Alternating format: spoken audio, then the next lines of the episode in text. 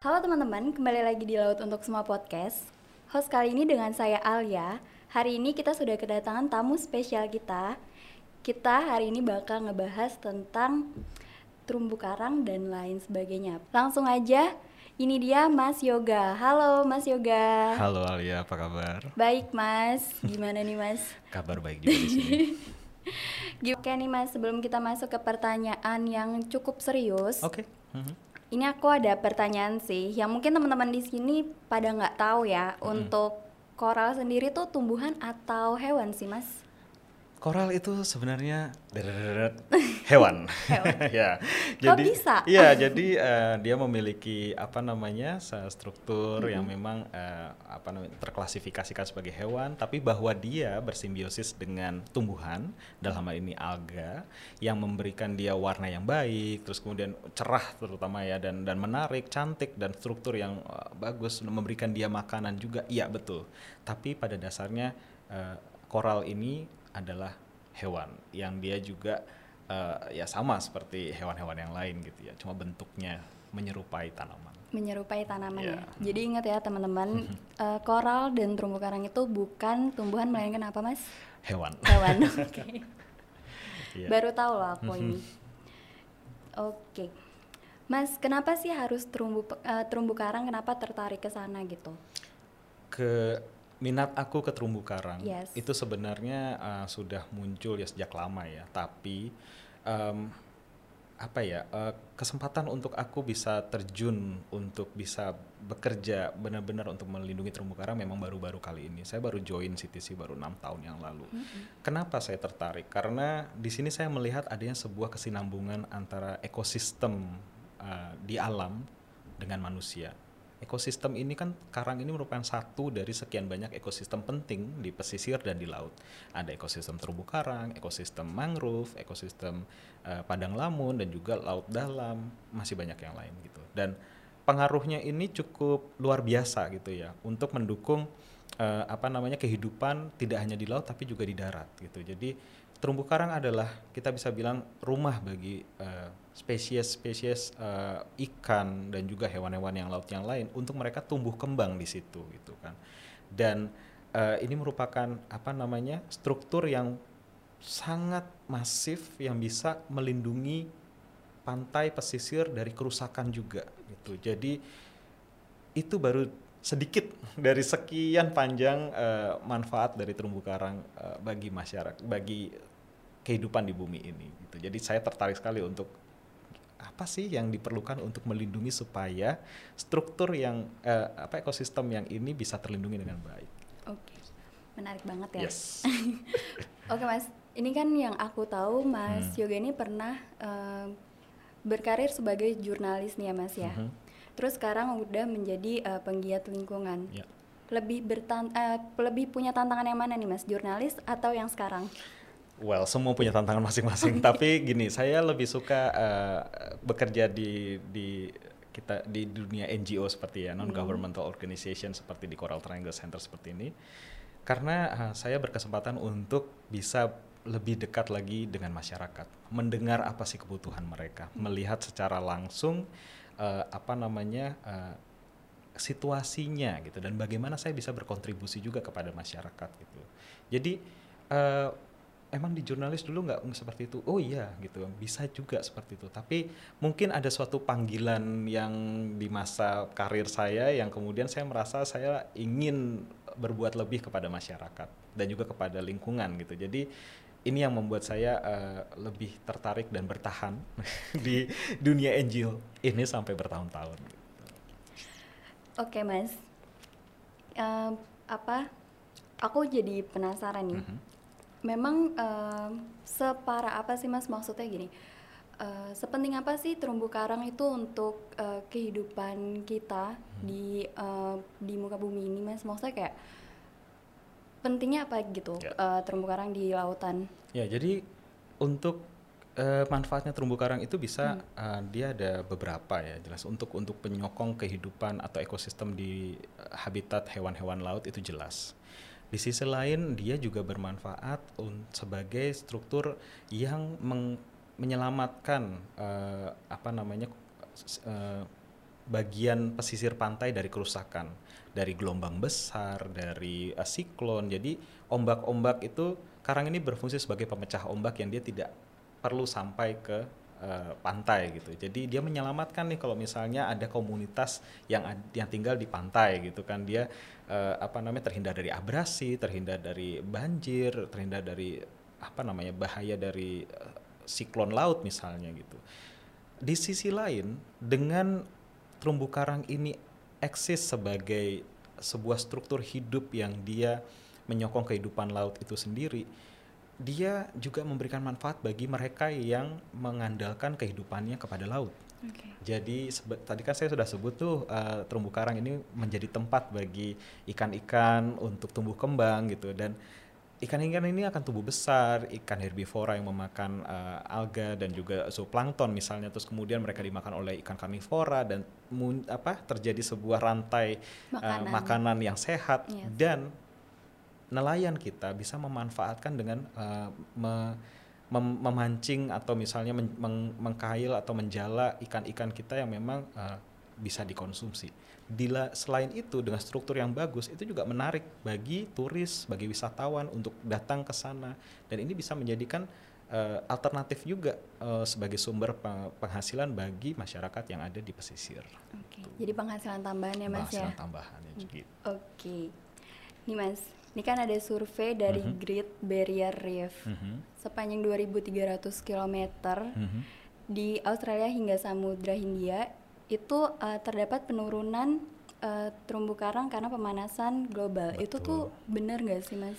Iya, jadi suka atau tidak yang namanya global warming ya, uh, peningkatan suhu secara global ini sudah men, uh, apa istilahnya sudah berimbas kepada laut kita laut kita sudah mulai menghangat gitu ya dan ketika kita bicara tentang temperatur laut yang semakin tinggi tentunya ini tidak baik bagi uh, kesehatan ekosistem uh, makhluk hidup dan dan penyokong kehidupan di laut gitu. Jadi uh, imagine bahwa bayangkan bahwa laut kita mungkin sedang uh, hangat dan akan mendidih gitu. Jadi yes apa namanya uh, makhluk hidup ini tidak bisa bertahan dengan dengan kondisi yang tiba-tiba terjadi uh, perubahan yang tiba-tiba walaupun mungkin di, di tahun kita gitu ya secara secara waktu kita oh ini baru, baru berlangsung sekian tahun gitu hmm. tapi bagi mereka itu termasuk lebih cepat gitu karena selama beratus-ratus tahun tidak pernah terjadi gitu okay. kan jadi ketika itu terjadi dalam kurun waktu 1 sampai tiga tahun buat kita mungkin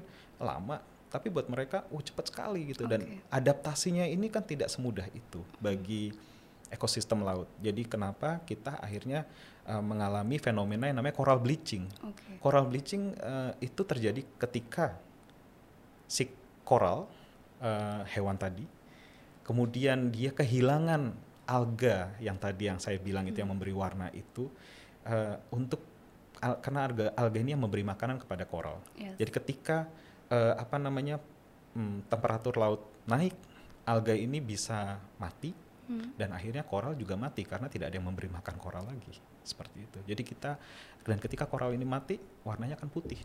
Jadi itu yang terjadi di Great Barrier Reef dan mulai terjadi di mana-mana. Oke. Okay. Gitu. Kalau misalkan uh, terumbu karang itu rusak, mm -hmm. after effect-nya kepada lautan tuh apa sih mas? Kita be, bisa berpikir ini seperti efek domino ya. Jadi okay. ketika kita uh, terumbu karang ini rusak, satu, tidak ada lagi rumah hunian bagi makhluk-makhluk hidup di laut. Kemudian mereka akan uh, tidak bisa bertahan mungkin sampai sampai uh, usia dewasa seperti itu ya. Kemudian itu akan berpengaruh juga kepada rantai makanannya. Jadi ketika uh, ikan-ikan herbivora misalnya yang mereka memang makan dari alga dan segala macam kemudian tidak ada ikan karnivoranya mau makan apa. Dan itu bisa berimbas pada uh, menghilangnya beberapa spesies kunci gitu di laut. Dan apakah itu berhenti di laut saja? Tidak. Ketika kita bicara tentang sebuah uh, kesinambungan ekosistem ekosistem yang rusak di laut itu juga akan berimbas kepada manusia yang uh, men, apa ya me, menyandarkan kehidupannya pada laut. Tidak ada lagi pendapatan dari penangkapan ikan misalnya. Tidak ada lagi pendapatan dari sektor pariwisata laut. Sehingga efeknya apa? Bas besar sekali dan beberapa spesies mungkin bisa punah kalau terumbu karang kita rusak. Oke mas, Mhm. menarik sih. Kalau misalkan eh, apa? Kalau misalkan terumbu karang rusak nih mas, Mhm. aku penasaran. Itu dia berapa lama sih mas untuk kita bisa eh, kayak ngebenerin lagi buat jadi normal gitu?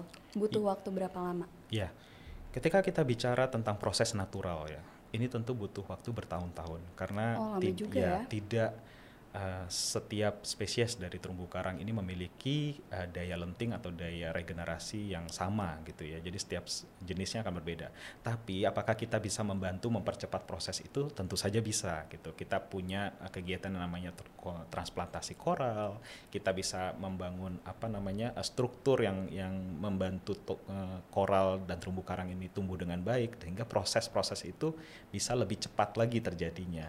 Jadi uh, bayangkan ketika kita hidup di lingkungan yang sehat, diberi nutrisi yang baik, tentu kita akan tumbuh dengan lebih baik Yes. gitu. Jadi hal-hal semacam ini yang sebaiknya kita pertimbangkan uh, ketika kita bicara tentang oh bagaimana sih kita mau menjaga kelangsungan hidup di laut gitu kan terumbu karangnya seperti apa. As simple as that ya. Yes. Nih mas, Mhm. beberapa oknum kan mungkin ada beberapa oknum ya Mhm. yang mengambil keuntungan dari penjualan terumbu karang. Mungkin Mas Yoga udah pernah dengar hal Iya. itu gitu. Mhm. Tanggapan dari Mas Yoga uh, terhadap oknum-oknum tersebut apa Mas? Kita melihat bahwa uh, untuk perdagangan koral secara ilegal ya, uh, secara berlebihan terutama.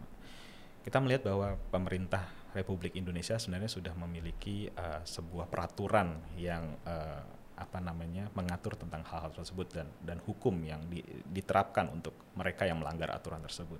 Tentunya saya dan juga mewakili dari institusi saya dari Coral Triangle Center, kita mendukung sepenuhnya apa yang sudah dilakukan oleh uh, Kementerian Kelautan dan Perikanan kita gitu. Tapi secara pribadi saya uh, lebih memilih untuk kalau kita ingin menikmati keindahan alam, keindahan ke apa namanya uh, fenomena uh, apa namanya makhluk hidup yang Makhluk ada di hidup. di laut gitu. Mm-mm. Kita tidak perlu loh memindahkan mereka dari tempat mereka tinggal. Oke. Kita yang bisa mendatangi mereka gitu kan. Kalau misalnya di laut kita suka snorkeling, kenapa nggak kita snorkeling? Atau Yes. kita belajar diving, itu Diving. menyenangkan juga Mm-mm. dan ada code of conduct-nya di mana kita bisa mengamati makhluk-makhluk hidup laut di eh, di laut itu dengan lebih dekat secara live Yes. tanpa merusak mereka. Yes. Dan yang kita tinggalkan itu bukan kerusakan, tapi kenangan. Ya. Jadi kan malah lebih membekas ya. Lebih membekas ya, karena jadinya Gitu. memori ya Mas ya. Mhm, betul. Betul. Leave nothing but memory. Ya. Oke sih. Oke, pasti Mas Yoga melihat Mhm. nih banyak terumbu karang yang telah rusak yang tadi sempat kita notice di awal. Mhm. Ini gimana sih Mas peran CTC sekarang kita ngomong dari Coral Triangle Center ini ya Mas Betul. ya untuk melestarikan lingkungan tersebut. Ya. Jadi kita memang visi kita adalah uh, laut yang sehat untuk semua. Oke. Dan misi kita adalah melatih dan menginspirasi generasi-generasi untuk menjaga kelangsungan dari laut ini, kelestarian lautnya gitu. Jadi apa yang kita sudah lak- sudah lakukan? Kita melakukan edukasi kepada masyarakat. Kita melakukan penelitian eh, langsung eh, terkait dengan ekosistem di di laut. Dan kita juga mendukung peran dari pemerintah dan juga banyak pemangku kepentingan yang lain untuk kita bersama-sama bekerja untuk menyelamatkan ekosistem laut ini dengan misalnya salah satunya adalah membuat kawasan konservasi perairan di wilayah-wilayah tertentu untuk menjaga bagaimana ekosistem ini bisa tetap lestari gitu kan. Oke. Itu yang kita sudah lakukan dan seberapa banyak yang sudah kita lakukan. Ki- Sejauh ini kita punya beberapa kawasan konservasi di Bali ada, di Nusa Penida, kemudian di Maluku, Maluku Utara kita punya dan juga di Timor Leste. Ada juga dua di sana. Dan kita memang ber apa namanya berencana untuk membangun eh, kawasan konservasi lain di tempat-tempat lain gitu. Di kawasan segitiga terumbu karang ini. Jadi kawasan segitiga terumbu karang ini luas sekali. Ada Indonesia, Filipina, Malaysia, Oke. Papua Nugini, Timor Leste, Kepulauan Solomon. Jadi ada banyak sekali wilayah yang belum tersentuh, tapi kita yakin banyak pihak juga yang sudah eh, memberi perhatian terhadap pelestarian ekosistem di segitiga terumbu karang ini. kita menjadi bagian di situ dan kita bekerja bersama-sama untuk uh, menciptakan ekosistem laut yang lebih sehat. Oke. Berarti banyak juga ya uh, mm-hmm. apa namanya kerja sama sama negara lain tuh ternyata Betul. ada kesinambungannya Mas ya. Yeah. Mm-hmm. Ini makin menarik sih. Mm-hmm. Um, maksudnya gini, dari yang Mas tadi jabarin itu uh, gimana caranya tuh Mas? Maksudnya buat nandain, oke okay, ini uh, kawasan konservatif, ini bukan. Itu gimana cara ngebedainnya tuh Mas? Ya kawasan konservasi ini kita memang uh, membedakannya ya. Kita mm, tentu saja ada ada sebuah uh, proses penentuan zonasi kita sebut. Okay. Jadi memang uh, dalam suatu kawasan konservasi ini terbagi pada zona-zona tertentu dan subzona-subzona tertentu. Ada uh, konservasi ini maknanya adalah pengaturan sebenarnya, bukan pelarangan. Jadi dalam pengaturan ini kita mengatur kegiatan-kegiatan apa saja yang bisa dilakukan oleh masyarakat dan juga masyarakat di luar kawasan tersebut uh, sehingga tidak mengganggu keseimbangan ekosistem lautnya gitu. Okay. Jadi uh, bagaimana kita bisa melihat di laut memang kita tidak punya batas gitu ya. yes. ya. Kita nggak bisa menentukan uh, apa namanya uh, oh wilayahnya di dekat sini. Kalau di darat kan kita bisa melihat oh yang dekat yang dekat yeah. bukit ini, yang dekat jalan ini gitu lebih jelas. Ya. Uh, kalau laut kan kayak semuanya tampak sama gitu yeah. kan, jadi nggak kelihatan.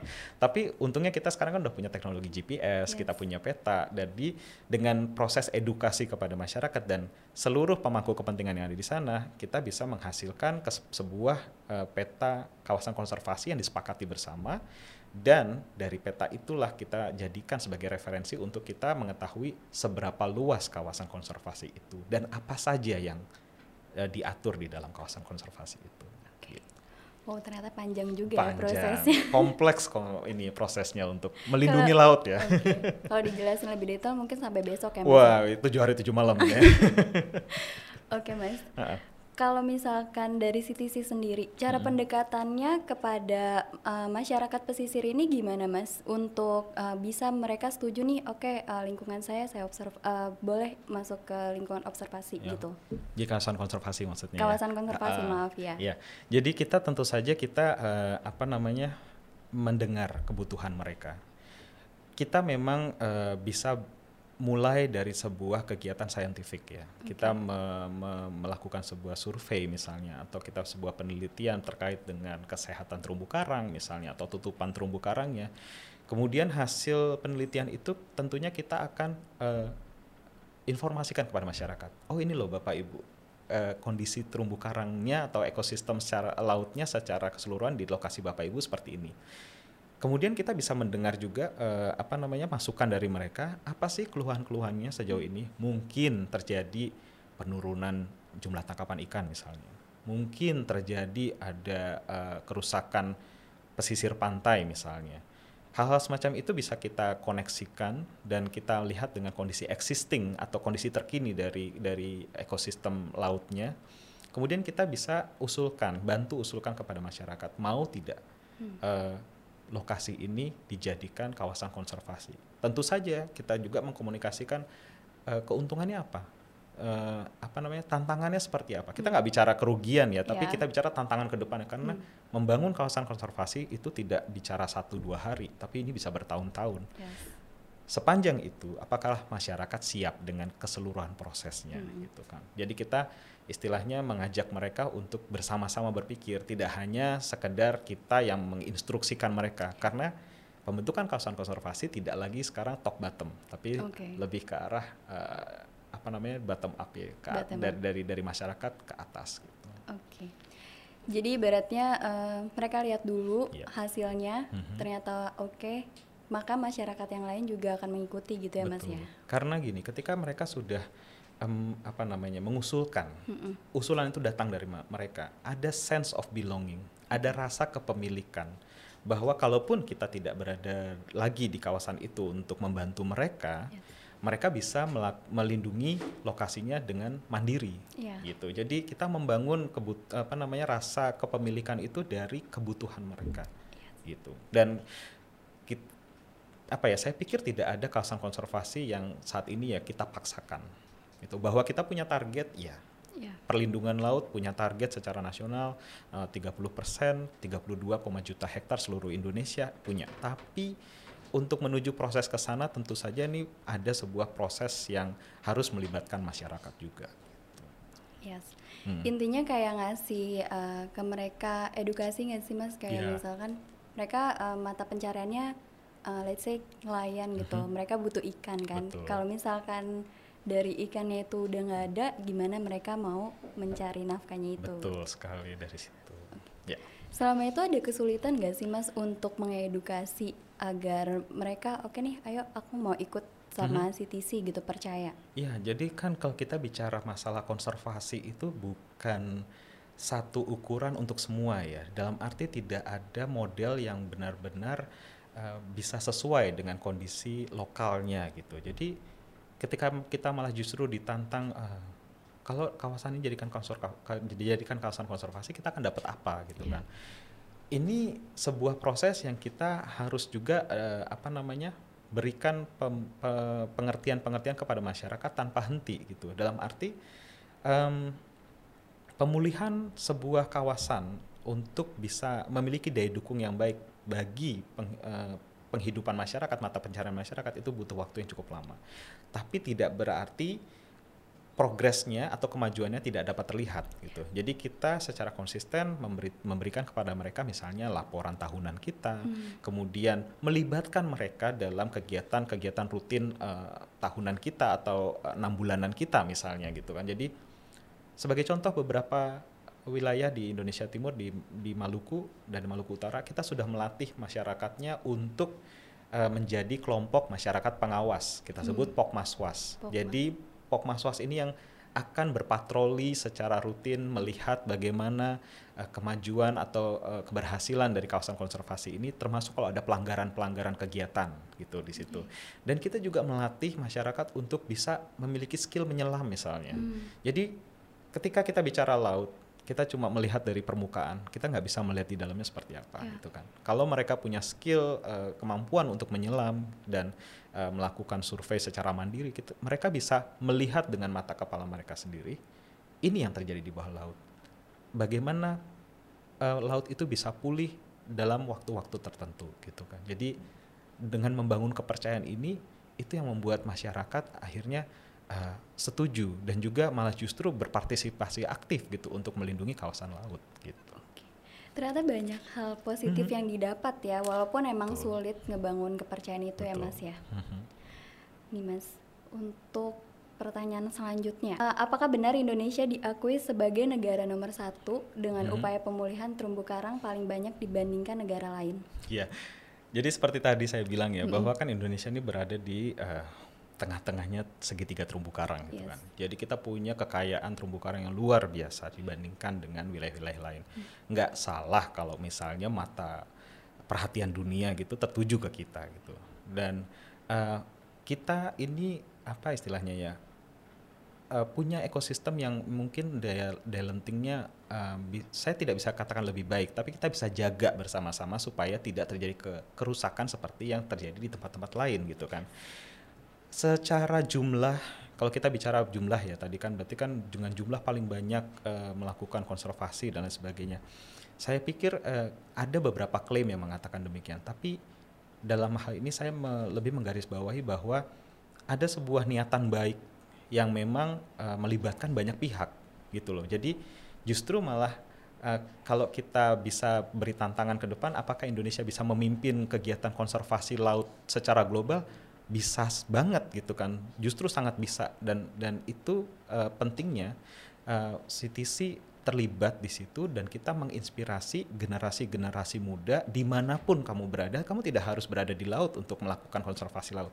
Bahkan di darat. Jangan lupa bahwa apa yang kita lakukan di darat berimbas di laut.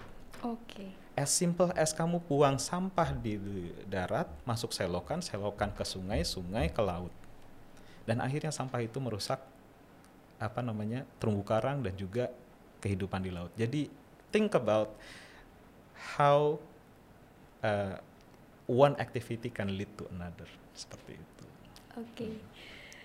sangat inspiratif banget ya Mas ya untuk uh, perbincangan kita pada hari ini. Yeah. Mas, nih kita sekarang udah masuk ke pertanyaan yang fun-fun aja. Siap. Kayak serius Kita- terus ya dari Uh-uh, tadi ya. Tadi kayak serius banget gitu, tegang banget. Oke, ini kita bahas traveling ya Mas ya. Baik. Rekomendasi wisata laut terbaik versi uh, Mas Yoga nih apa? Saya belum menjelajahi seluruh Indonesia. Oke. Tapi Mm-mm. saya bisa mengatakan bahwa di Indonesia Timur banyak masih banyak site-site sit- eh, lokasi ya kita bilangnya Lokasi. site atau lokasi gitu Oke. ya untuk snorkeling diving yang memang dia lebih baik. Di karena eh, apa istilahnya tekanan faktor-faktor tekanannya belum terlalu banyak. Misalnya di Maluku, di Maluku Utara, di Papua Barat gitu ya. Eh, mungkin pernah dengar Raja Ampat Oh ya, gitu ya. Raja ya. Ampat. Jadi di kawasan-kawasan tersebut memang cukup menarik gitu. Tapi apakah kawasan lain tidak menarik? Enggak. Saya bilang mereka juga menarik gitu kan. Cuma mungkin eh, apa Point referensi orang ya, beda-beda ya. betul. Tapi eh, jika ingin melihat sesu, apa namanya sebuah ekosistem yang belum terjamah gitu ya, masyarakatnya masih bisa Masih asri masih ya. asri, silahkan saya mengundang kepada semua pendengar podcast untuk kita yuk bareng ke Indonesia Timur Indonesia gitu kan. Timur So, di ya. Pulau Banda tuh di site eh, learning site-nya kita gitu kan di Pulau Ai, di Pulau Run, Pulau Bandanya juga, Pulau Hatta itu bagus banget di sana. Tapi berarti udah pernah ke sana dong Mas udah ya? kalau ya? itu, udah itu rutin, makanya saya bisa promosi nih. kalau yang lain-lainnya ya pasti setiap orang punya eh, ininya sendiri-sendiri ya Referensinya. sendiri-sendiri. Yes. Menarik sih. Kayak next destination deh Iya, harus. kenapa enggak gitu kan? Untuk makanan nih Mas, Hmm. makanan seafood favorit versi Mas Yoga nih apa? Seafood, yang Seafood. saya suka. Iya, suka Kalau seafood nggak? Suka, Suka. suka. Saya suka hewan-hewan yang tidak bertulang sebenarnya. Oh, apa nih? Cumi-cumi. Cumi-cumi? punya tulang rawan ya tapi ya tapi paling enggak eh, dia easy untuk dimakan gitu Iya. ya cumi-cumi kemudian udang Oke. eh, kerang. Kerang. saya lebih suka gitu Suka, Karena- sukanya dimasak apa tuh Mas? Wow kalau dimasak sih bisa macam-macam. Tapi kalau saya eh, suka kalau dimasak kayak saus padang Oh, saus oke. tiram gitu. Atau simply es direbus dengan bawang putih misalnya gitu kan. Itu udah enak banget gitu. Apalagi kalau misalkan dapatnya tuh langsung dari lautnya. Hmm. fresh ya. Jadi saya pernah punya pengalaman stay di um, apa ya tinggal di bersama masyarakat pulau gitu ya. Mereka punya ada satu makanan yang memang hampir mirip kayak sashimi ya. Hmm. mentah gitu dari laut. Tapi rasanya tidak amis tidak enek tapi malah enak gitu. Jadi saya juga lupa namanya apa sekarang. Nih tapi itu itu memberikan sebuah apa namanya eh, pengalaman tersendiri buat Yes. saya terutama de- eh, buat secara kuliner gitu ya bahwa kita punya kekayaan eh, apa namanya kuliner yang beragam sekali dan kalau berbicara tentang laut kalau orang bilang langit adalah batasnya tapi kalau saya bilang laut adalah batasnya gitu nggak ada Nggak nggak ada. berbatas gitu Yes. jadi kayak semuanya bisa dan itu enak-enak Mungkin banyak banget yang belum kita ketahui tentang Betul. kelautan ya. Mhm, mhm. Ini menarik ya. Jadi kalau kita bicara tentang banyak yang belum kita tahu tentang laut, Hmm. kayaknya iya. Karena eh, saya jadi ingat beberapa ahli pun mengatakan bahwa the true wilderness, alam liar yang sesungguhnya yang belum terjamah manusia, itu mungkin laut. Oke. Karena alam-alam lain ya manusia kalau daratan mungkin sudah mengeksplorasi. Yes. Tapi laut seberapa banyak sih kita udah mengeksplorasi? Belum banyak. Belum gitu banyak, kan. betul. Ada yang udah sampai tahu batas laut. Iya, tapi kan juga. untuk menuju ke sananya betul-betul kan nggak semua orang, Yes. ya kan? Dan juga mungkin hanya berapa persen aja yang dijelajahi gitu kan? Yes. Karena kita kan nggak bisa tinggal di dalam palung terdalam misalnya Hmm. selama beberapa jam, waduh itu bisa berbahaya sekali Iya, gitu kan? betul. Ya, jadi masih banyak yang belum kita ketahui tentang laut. Oke Mas, bicara tentang laut lagi Mhm. nih. Harapan untuk laut Indonesia versi Mas Yoga nih apa? Harapan untuk laut Indonesia adalah tentu saja bisa lestari, bisa memberikan eh, manfaat bagi masyarakat juga. Tapi di sisi lain juga bisa terus eh, apa namanya bertahan, memiliki daya lenting yang kuat gitu. Bagaimana mewujudkannya diperlukan tentunya eh, partisipasi banyak pihak. Kita menganggap laut ini jangan jadi halaman belakang deh, halaman depan kita gitu ya. Memang kita harus pelihara, kita harus jaga supaya ekosistemnya lestari gitu. Karena ke depan eh, seperti tadi yang saya bilang, kalau misalnya eh, laut ini rusak, yang rugi juga kita gitu kan. Bayangin misalnya sekarang kita tahu bentuk penyu seperti apa, tapi anak-anak kita, cu- anak cucu kita, kalau melihat penyu saja harus Google gitu kan, itu kan kayak miris sekali gitu ya. Jadi jangan deh kalau bisa gitu kan. Jadi uh, mulai dari sekarang kita jaga laut kita supaya laut kita memberikan sesuatu juga yang uh, kadang apa ya lebih dari yang kita harapkan. Gitu. Ibaratnya kayak what you did, what you get ya mas ya. Yes, uh, dan sometimes sea or nature can give you more than you expect. Oke. Okay. Perbincangannya ini cukup seru banget. Hmm. Semoga apa yang sudah disampaikan oleh Mas Yoga pada uh, kita hari ini dan teman-teman yang mungkin uh, dengar podcast kita pada hari ini bisa berguna dan bisa diaplikasikan langsung ke uh, lingkungan sekitarnya. Hmm Oke Mas Yoga, uh, mungkin itu aja sharingnya. Makasih banyak Mas sama-sama. atas waktunya. Terima kasih udah mengundang saya ke sini ya. ya Mas, sama-sama. Baik, sampai jumpa lagi di Laut untuk Semua Podcast. See you. Bye.